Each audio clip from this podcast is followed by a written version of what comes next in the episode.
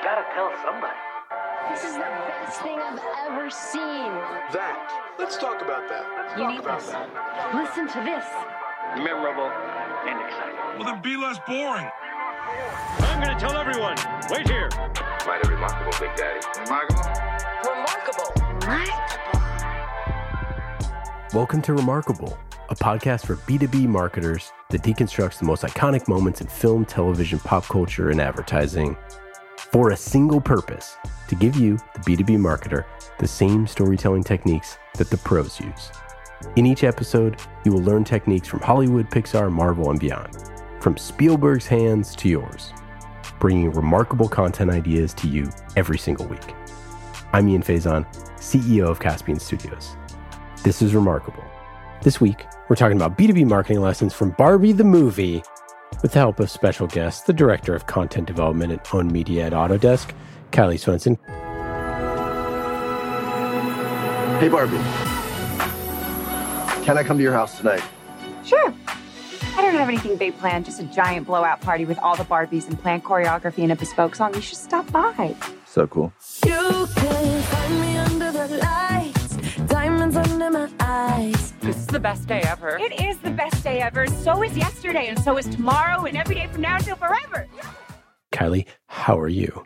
Oh, I'm so great. Thank you for having me. I am so great as well. I'm super excited to chat about Barbie and about Autodesk and your background. So tell us a little bit about your work at Autodesk.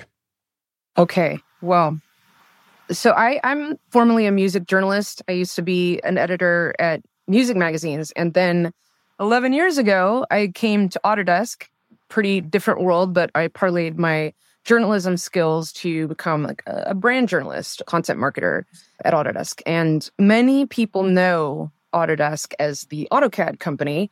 And that is one software solution we offer, but our software is actually used to design and make virtually anything. So bu- buildings, bridges, cars, wind turbines, vacuum cleaners, movies, special effects, video games, you know, I could go on and on. So I lead a team of content creators producing thought leadership and SEO driven content for mainly for executives, but anyone who is interested in being inspired, informed, and, and assisted by the content we create that is really driven to inform the industries we serve. And that's architecture, engineering, construction, manufacturing, and media and entertainment. The stories that we develop aim to help audiences navigate the uncertainty of the drivers of change. And they could be like macroeconomic, geopolitical, environmental, everything from climate change to urbanization to labor shortages, scarcity of money and materials,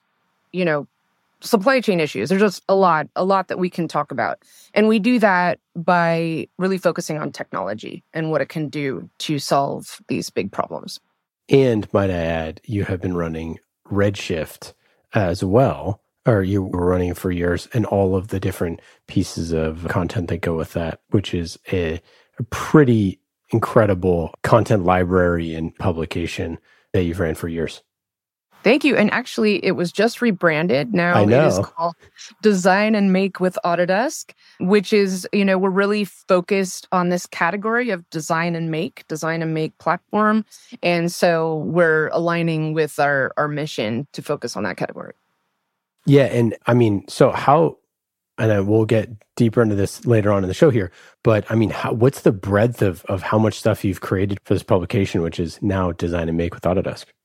Ooh, I mean, there can be some really niche stories about how 3D printing can help create, you know, skull implants for people or, you know, basically assist with sort of IVF for coral reefs. It can be kind of really niche like that, or we can be talking about the digital factory, the Porsche factory in Germany or uh, in Leipzig, or we could be talking about I mean, just, you know, as I mentioned, we are working with so many different customers across these industries that it's just an like we have a vast array of stories that we can tell, and it never gets boring because of that. And I would list all of the awards that you've won, but there's quite literally too many to list on the show, including uh, Webby's People's Choice Award, uh, Webby honorees, Content Marketing Awards, Best Brand Newsroom from Digiday, and on and on and on and on. But truly a best in class publication and being editor in chief for a long time. I feel like, you know, you've been doing what a lot of marketing uh, leaders, especially content marketing leaders, have wanted to do for their companies and have not gotten it approved over the years. I'm very lucky. Thank you. okay, so why the heck did you choose Barbie the movie to talk about today? Okay.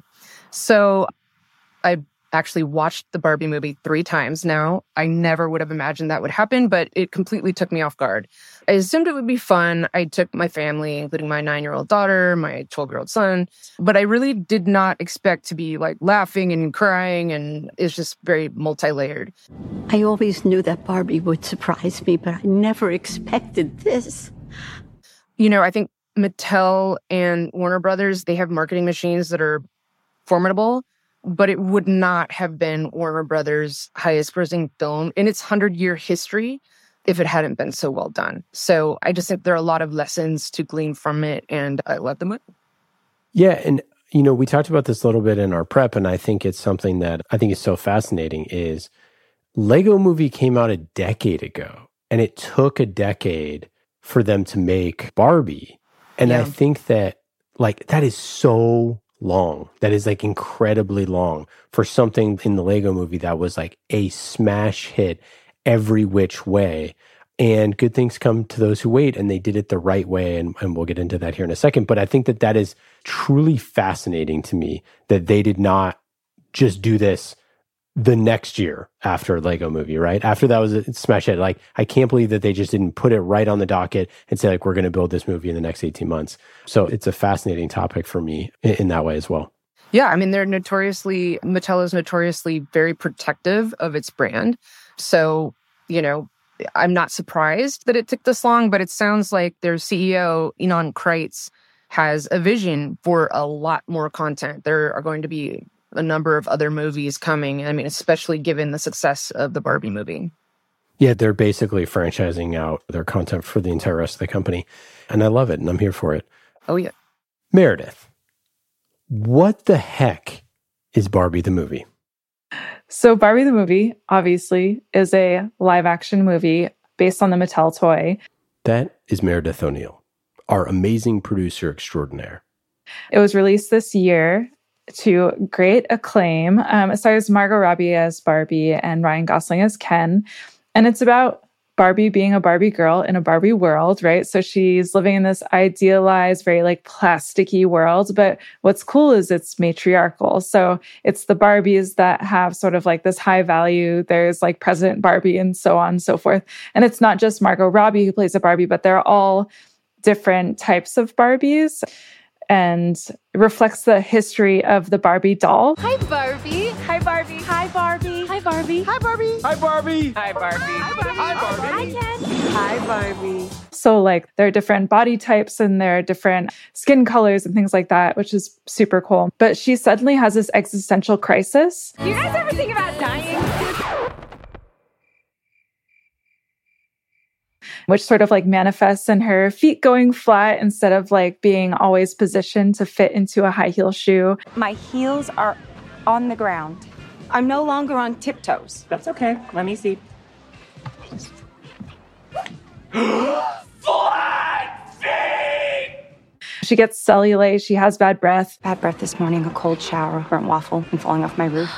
And so she goes to see Weird Barbie, who I love, actually is my favorite character, played by Kate McKinnon. Welcome. Welcome to my weird house. And she's sort of this wise, like all knowing Barbie. And she tells her that she has to go find the girl who plays with her in the real world so that she can sort of cure these symptoms. And so that starts her on this journey of like this existential, like, what is life sort of journey. You've opened a portal I didn't open a portal.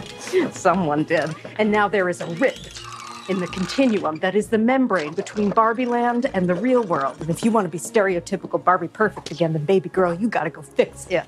But it's directed by Greta Gerwig, who said that with this movie, she wanted to give people, and she says, and girls, but people. So it's like all consuming, the sense of you're okay and you have value just as you are. It's not something you earn or you need to achieve. Symbols like Barbie are an important way to reflect back the enoughness of just being a girl, being a woman, being a person. And that's what I wanted to explore in this movie. Because Barbie for so long has been a symbol of the thing you could never be. You're supposed to stay pretty for men, but not so pretty that you tempt them too much or that you threaten other women because you're supposed to be a part of the sisterhood, but always stand out and always be grateful. So I thought that was really interesting.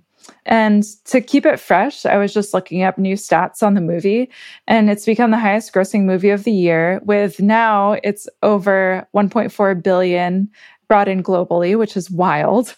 And it also makes Greta Gerwig the most successful solo female director ever. There's also speculation that stock from Mattel may rise up to 25% because of the movie. I think it's like 20 something bucks a share, but still, you know. And then I also saw that Margot Robbie and Ryan Gosling are expected to reunite in an upcoming sequel to Ocean's 11. But yeah, that's it.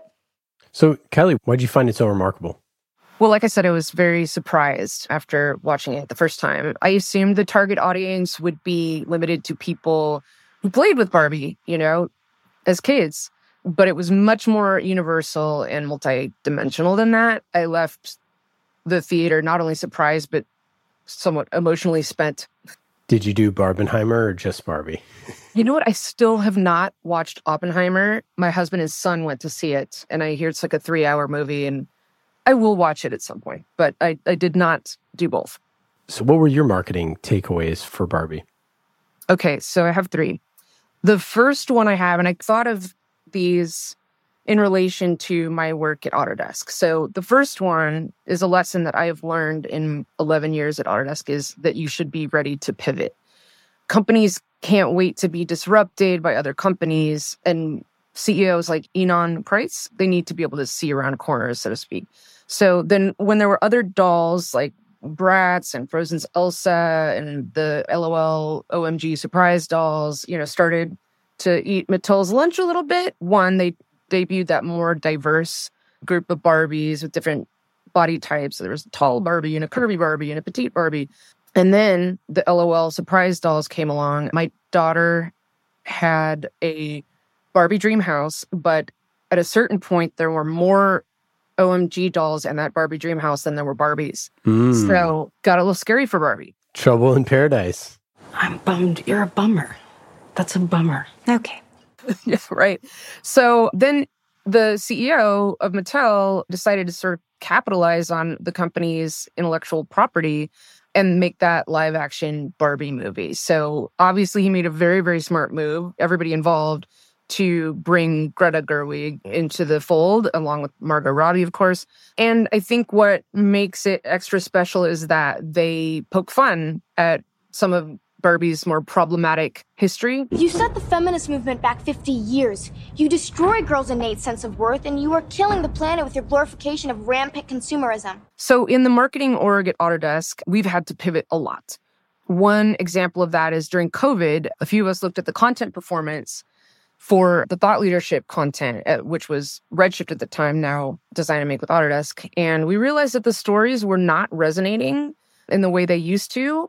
People were not paying attention. They were like, just COVID, COVID, COVID, right? And so we very quickly pivoted and started creating content that we felt would be very relevant to people in COVID times. You know, how do you design for a remote workforce? You know, we really just went wholesale in that direction and started creating that kind of content. And then people got sick of COVID content. They didn't want to read it anymore and they got sick of COVID. And so we went back to our original direction. So that's one. Another one, I would say, another marketing insight or takeaway from the movie is inclusivity. I found a Barbie, this was when I was a kid at like a, an estate sale, and it was probably like one of the first Barbies, like one of the like 1960s Barbies, and I immediately turned her into Weird Barbie. I heard that she used to be the most beautiful Barbie of all, but then someone played with her too hard in the real world. I pierced her nose, I dyed her hair pink, I just like was having a great time. now fast forward to my nine year old, she's taken it to a totally different level, like shaved her head, tattooed her face, like, you know, it's a little more more weird. And, you know, and then eventually the Boston Terrier puppy ate her arms off. So she's super weird Barbie. Why is she always in the splits? I also love Kate McKinnon's character. I think, you know, so funny, you know, so likable. And it's another reason why that movie is so relatable. So, what'll it be then? You can go back to your regular life and forget any of this ever happened, or you can know the truth about the universe. The choice is now yours. The first one, the high heel. No. We'll do a redo. Inclusivity is actually a very, very important value at Autodesk. We have something called the culture code. And every year, people are evaluated not just on what they do, but how they do it. And they're evaluated on inclusivity as a value.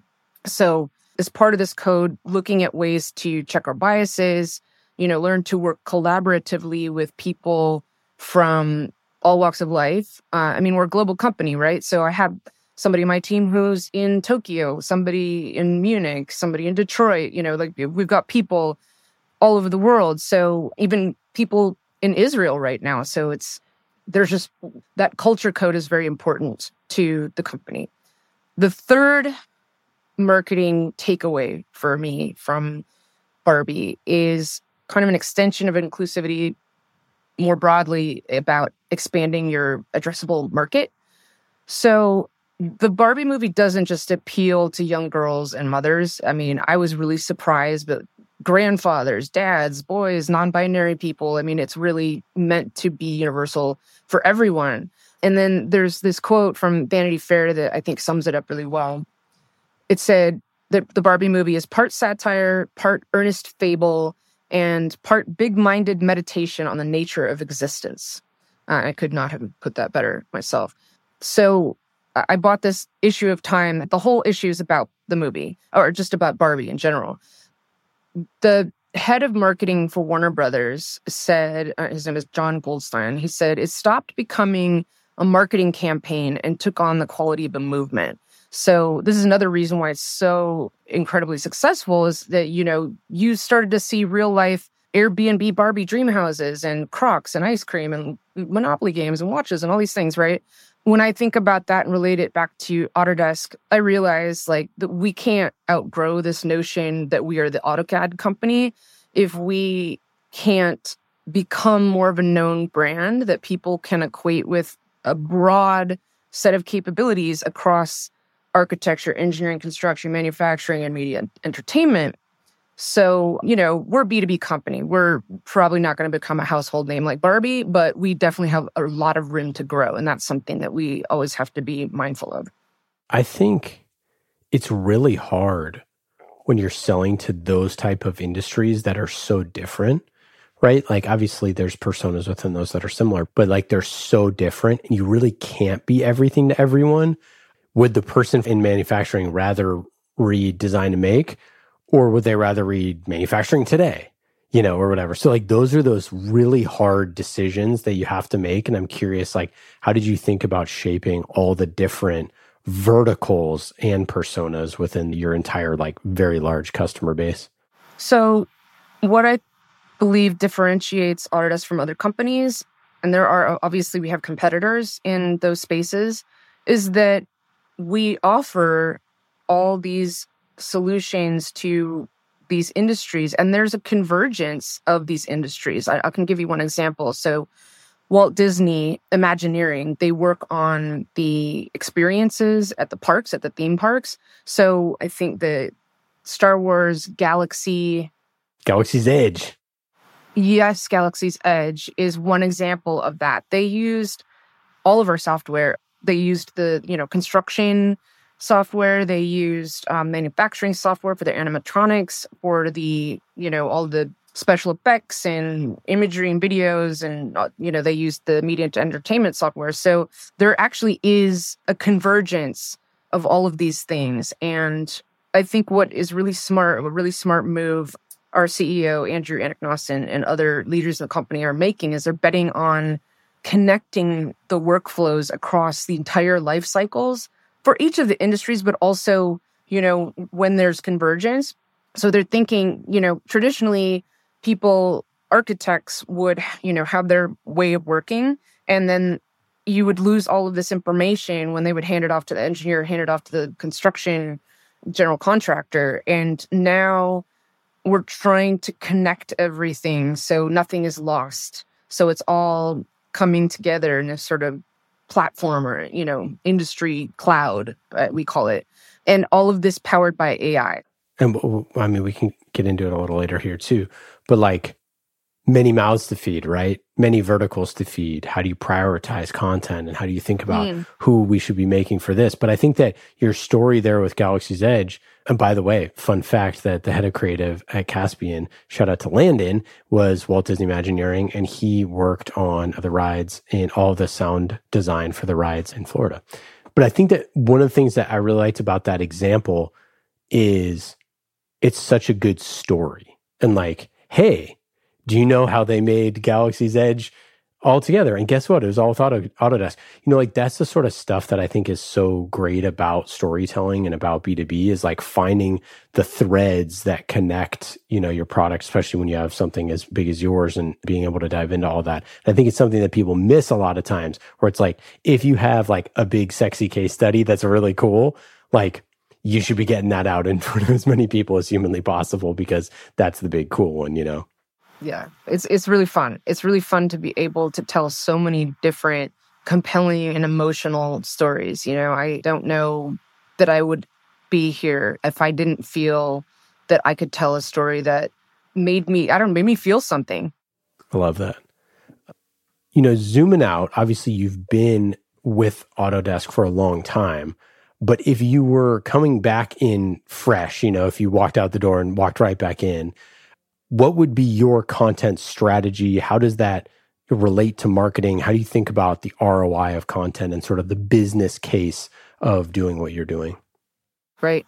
Uh, you know what's interesting is last time we had a reorg, our team came together with a content strategy team.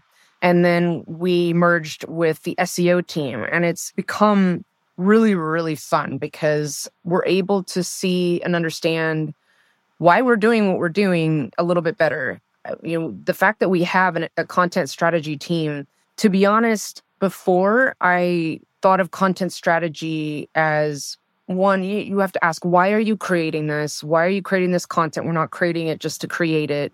We know that we want to create content that inspires and informs and helps exec level audiences in, you know, helping them to navigate the uncertain future in the industries we serve we don't talk about Autodesk software because we're at this sort of more thought leadership level. We might mention it, but it's really not about the hero of the story is not Autodesk. We're really focused on the context of a larger business problem or innovation or, you know, the trends of the industries. When the content strategy team came in, I started to be able to connect the dots better, thinking about personas, audiences, thinking about the life cycle stages and how they connect the team is great. They really get it. And then the SEO team coming in, helping us lean more heavily into winning, you know, through organic search. Because we've always, you know, focused on SEO, but now I feel so much more supported in this current environment with this team. Really smart, smart people. I'm not a classically trained content strategist. I am a brand journalist so to have these people supporting us, it really does help us understand why we do what we do. In fact, today, one of my other teammates, Steph, she is focused on creating ABM content. We have an annual report called The State of Design and Make, and we do these special reports, and her team works on that. So she's traditionally focused more on some regional content, and I guess I've been considered more of the global content creator. But we couldn't quite, you know, we couldn't quite figure out how to sort of like cleanly separate what we're doing. So our head of content strategy, Chris Sender, came in and just helped us think through everything in a way that made it make a lot more sense than it ever did before. So I feel very blessed to be part of this team. Well, so it's interesting. So I, I worked at a media company. I worked at like a traditional print media company, and I worked at a like a new media company that I co-founded before starting Caspian. And so I've seen sort of what it takes to create like a magazine, like an actual magazine, and sort of the rigor and the way that that stuff is done, which is very, very, very, very different from like a quote unquote like new media organization that is sort of you know, endless, you know, articles and that sort of thing. And so I'm curious when you looked at sort of like the brand journalism piece of this, like what was your remit to make? Because I mean, you really built as editor in chief. I mean, with Redshift and now Design and Make, I mean, you were running the show for this publication that like was a sizable publication in terms of like if you were like its own little unique little entity i don't know how many you know writers and creators you were managing at any given time but you know you're putting out a lot of content. Did you run it more like a newsroom? Did you run it more like a media organization? Did you run it as someone with more of that thread back to the business or is that something that like you said with that merger that that has brought that part of it back in? So many places i could go with this. When i started 11 years ago we've rebranded twice. So the first time when we launched the publication, it was like a small business blog and it was called Line Shape Space. And it was like, I was kind of a one man band. It was like I was trying to play all the instruments, but I was a terrible drummer. And so, you know, but I play guitar okay. But like, you know, so I was trying to do all of these things and crank out all this content. But over time, you know, our team grew and we had different perspectives and, and it became, a publication that was focused on, you know, businesses of all sizes. It became Redshift. It's evolved a lot. I will always think of it as a publication. I mean, the, the goals have changed throughout the years. So, you know, in, in the beginning, it was our audience, they were all like very small business owners, and that has obviously changed quite a bit. I think that as we've moved on and evolved again, one thing I will say is there's another team that I want to give a shout out to. There's a, this team called Thought Leadership Strategy and Programs team within Autodesk, led by a very cool woman, Vanessa Bertolini. And she and her team help us connect to the business goals and what what is Autodesk trying to say about AI right now? What is Autodesk trying to say? What is our position about industrialized construction or digital twins or whatever emerging tech? I have learned a lot about connecting those dots, understanding what do we feel the audiences want to read about. We have to think about customers and prospects and what they care about. We also have to think about what Autodesk is, you know, what are our business goals? And so connecting those things together is really, really important. But at the same time, you can't sacrifice quality. You can't sacrifice, you know, the journalistic integrity that we we've been betting on for so many years. See, that's, I think, pretty different from a lot of people making content marketing where they don't have any journalistic integrity. Not that there's like a right or wrong way to do it, no judgment either way. But when I talk to folks like you where they really obsess over the story, and I, you know, can hear it in your voice the way you talk about this stuff, like you obsess over the story so much, which is very journalistic. Whereas I don't know what I would say more content marketers think about, but but definitely not the story. Like it's that's not like the obsession is sort of maybe the utility, um, maybe just being generally more helpful, whereas the story is meant to, you know, like you've talked about, inform and inspire, educate. Yeah, yeah, inspire, inform, assist, whatever you want to say. Yeah, but you use inform a lot, whereas like other people might say like help, but it just seems like you have such a journalistic bent to the way that you're telling these stories, and perhaps that is one of the reasons why it's been so successful in you know making sure that the stories are good. Because i feel like a lot of us as content marketers like if i find a c plus story like i'm running it. You know yeah, I mean? like, right. So then uh, why make it you know? Right right. Um i'm just so lucky because we have so many great people on our team led by my manager Dusty DiMercurio. I've known him for over 20 years, actually. He used to buy ads in one of the magazines that I was an editor at. And so it's kind of been a game of like Red Rover, Red Rover send Aaron Hansen over. Aaron Hansen is our head of operations and planning. And a lot of us, a number of us, come from that music magazine background and ended up here because magazines, you know, a lot of them died out. And so we had to survive. But what I love is that we still get to tell incredibly interesting stories and learn about marketing and learn about how you know we we can't do something just because it's a great story. It has to tie to a goal. There are kpis one some of our main kpis are what we call attention earned which is time spent times monthly visitors. And so it gives you sort of this aggregate uh, number. And you can say this bamboo and construction article earned 20000 hours collectively of time on this particular piece so that's one way that we know if something's really working. It's not just the average time on page or it's not just, you know, it's it's like a volume and a engagement metric. We also do, you know, monthly visitors, increase in subscribers. These are important metrics as well. But yeah, we used to just in my old life as a music editor, used to tell stories cuz I don't know, Pharrell Williams is cool or Björk is cool or, you know, Chrissie Hynde from the Pretenders is you know, love their music, you know, and I want to hear how they made it. But, you know, people bought ads in the magazines. And so when Dusty came to me 11 years ago and said, Have you ever heard of content marketing? I was like, Nope, what's that? And he said, Well, it's basically what you do, but it's for brands. And I was like, I don't know. I don't know if I'm cut out for marketing. I don't know if that's. He's like, Look, if you hate it and you want to quit after a month, we can still be friends. And I was like, okay. And now it's 11 years later. So obviously it worked out. You mentioned some of those KPIs. I don't know if there's other things that you care about, whether it's looking at stories, how much stuff do you kick back? Like what matters to you? And what are your leadership? What do they care about? What are your KPIs?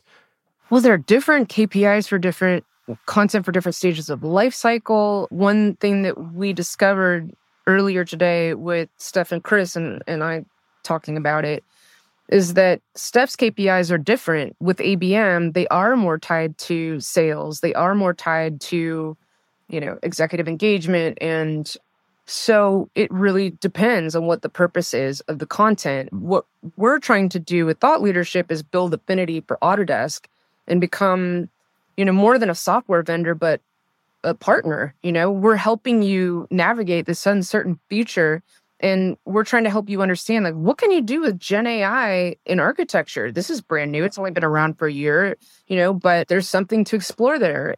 There's one other point that i would love to make and that is um, kpis are not just for leadership. Yes you do need to prove the value of your content and we've had situations in which we've a great story where somebody on my team, his name is Yasuo Matsunaka, he created the story about how Honda is using generative design to design a crankshaft. And that article was read by a lot of our, their competitors like Toyota and Suzuki. And the sales exec for Suzuki brought that article to Suzuki. And it was apparently a, a big reason why they tripled their EBA with Autodesk. Now, those stories are not going to come flying at us all the time because it's thought leadership. It's harder to show the connection between thought leadership and sales, but we're trying to cast a wide enough net that we can bring, you know, more of these potential customers into fold. And so when I say that it's not just for leaders, these KPIs, it's also to inform the editorial planning process. So what I really want to see, and this is something that we're still building this muscle to do, is to look at patterns in the performance measurement to understand okay, we know that people are really focused on AI content right now. So maybe we should do more of that. One thing that I noticed during the pandemic was we compared some headlines, and whenever it had like negative language in the headline, it didn't perform as well as the content that had headlines with positive words in the headline. So I love that kind of insight because it can help inform what we do next or what we do less of. Okay, what's one cool thing that you're working on now or that you're excited about? So, right now, I'm working with a couple of different agencies and, and a number of people within Autodesk on these three animated thought leadership videos. They feature the CEO of Autodesk as well as four other of our top executives to really predict what the future of work could be like in the next 10 years for the architecture, engineering, construction, manufacturing, and M&E or media and entertainment industries and how augmented by AI, it will radically change the way people work. Not just the AI, but the way we're trying to connect everything, connect all of the processes. So you could have somebody working in Japan on, you know, a scene in a movie.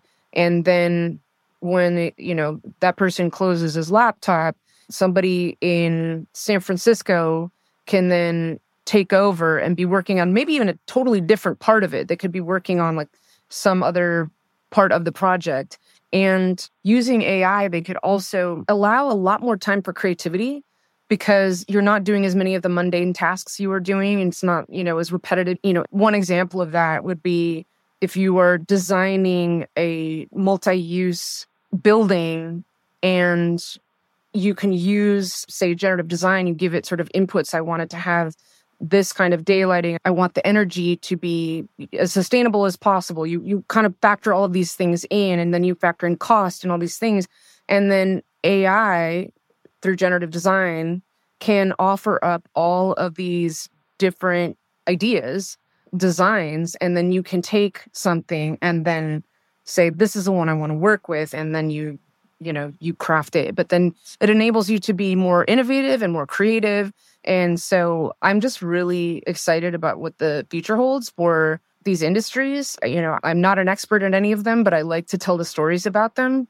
And I think one thing that makes me really excited is that our company is helping people mitigate climate change. We're helping people solve these pretty gnarly problems that are only going to get more complicated. The resilience, you know, of buildings as hurricanes are getting increasingly worse, or the fact that there's a need for more of everything, more buildings, more refrigerators, more cars, and yet we have the scarcity of resources and there just there's a lot of things compounding all of these issues. And then there's just a demand for more content more more of everything. So I, I get excited by the fact that we're trying to solve through technology trying to help people solve these pretty crazy problems what would be your best piece of advice for someone who is kind of sitting in the seat head of owned media for a company or who wanted to you know, build out a, a publication that is more like what you have built with Autodesk?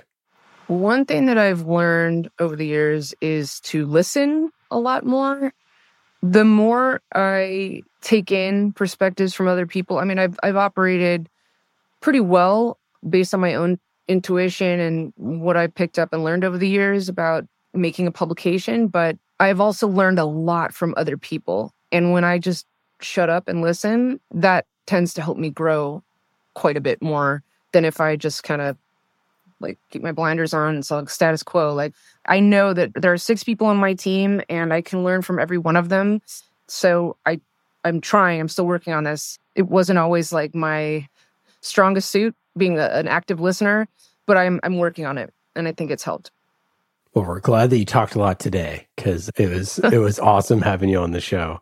I'll, I'll, give a quick shout out to one of the pieces that I really liked on Design and Make with Autodesk, which you can go to autodesk.com slash design dash make to learn more.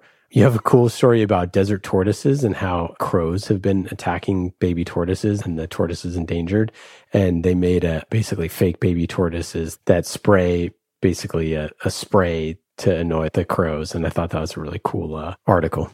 Yeah, I love that story. These amazing filmmakers worked on it, and our former video producer Shweta Berry worked on it with these filmmakers. But it's just there's actually there's a, a wonderful extended, longer version of it on the New Yorker. They had an exclusive of it, but they used our software. They used Fusion to create these fake baby tortoises that would emit this grape scent that apparently ravens can't stand grape scent. So, you know, it's funny because the conservation biologists were saying like as soon as they figure out what's going on, the, the you know, it's over, the game is over. But for now, they've seen a, a really big impact from that that's actually doing the job of saving baby tortoises.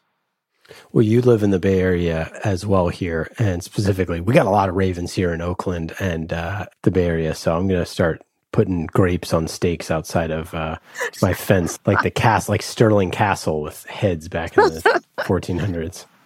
We'll see if that works. yeah, I'll let, you, I'll let you know. Green grapes and red grapes. Just throw them at them. Yeah. Kylee, absolutely wonderful chatting with you today. Any final thoughts? Anything to plug? Uh, you know, I'm just I was super honored to be here. Thank you so much for having me. And go check out Design and Make with Autodesk. And go sign up for the newsletter. Why not? Do Um, it. You'll never you'll never miss a story if you sign up. Well, thanks again and take care. Thank you so much. Well, that's it for today. I hope you got some good ideas for your B2B content. Thank you for listening to Remarkable. I'm Ian Faison, CEO of Caspian Studios. Remarkable is created by the team at Caspian Studios, B2B podcast as a service. Caspian also creates fiction series for B2B companies, so if you want a business thriller, you can learn more at caspianstudios.com. Hollywood style storytelling for B2B. And in today's episode, you heard from myself, Ian Faison, and Meredith O'Neill, senior producer here at Caspian Studios. Remarkable was produced this week by Meredith O'Neill, mixed by Scott Goodrich, and our theme song is Solomon by Falak. Be remarkable and rise above the noise.